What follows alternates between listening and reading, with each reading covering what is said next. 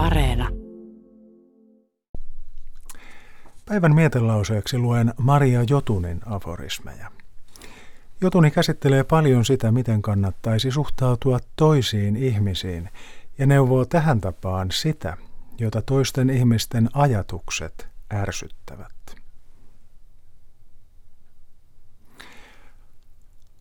Voimme säilyttää kiukkuiset tilinteot itsellemme, etenkin silloin, kun ne eivät ketään hyödytä.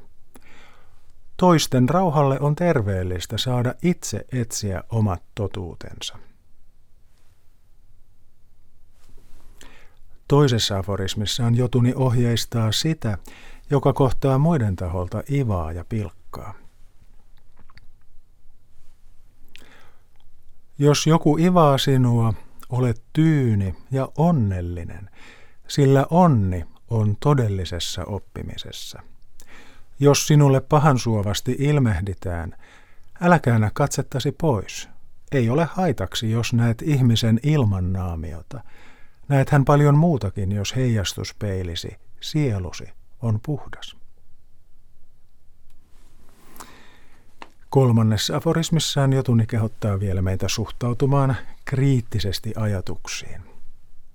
Sanon usein itselleni, odota, asia voi näyttää sinusta toiseltakin.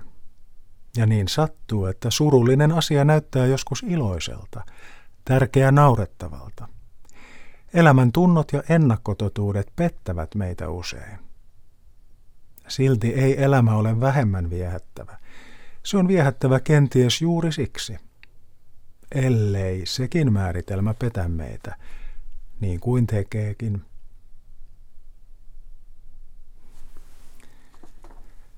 Päivän mietelauseena luin Maria Jotunin aforismeja kokoelmista Avonainen lipas ja vaeltaja. On puoli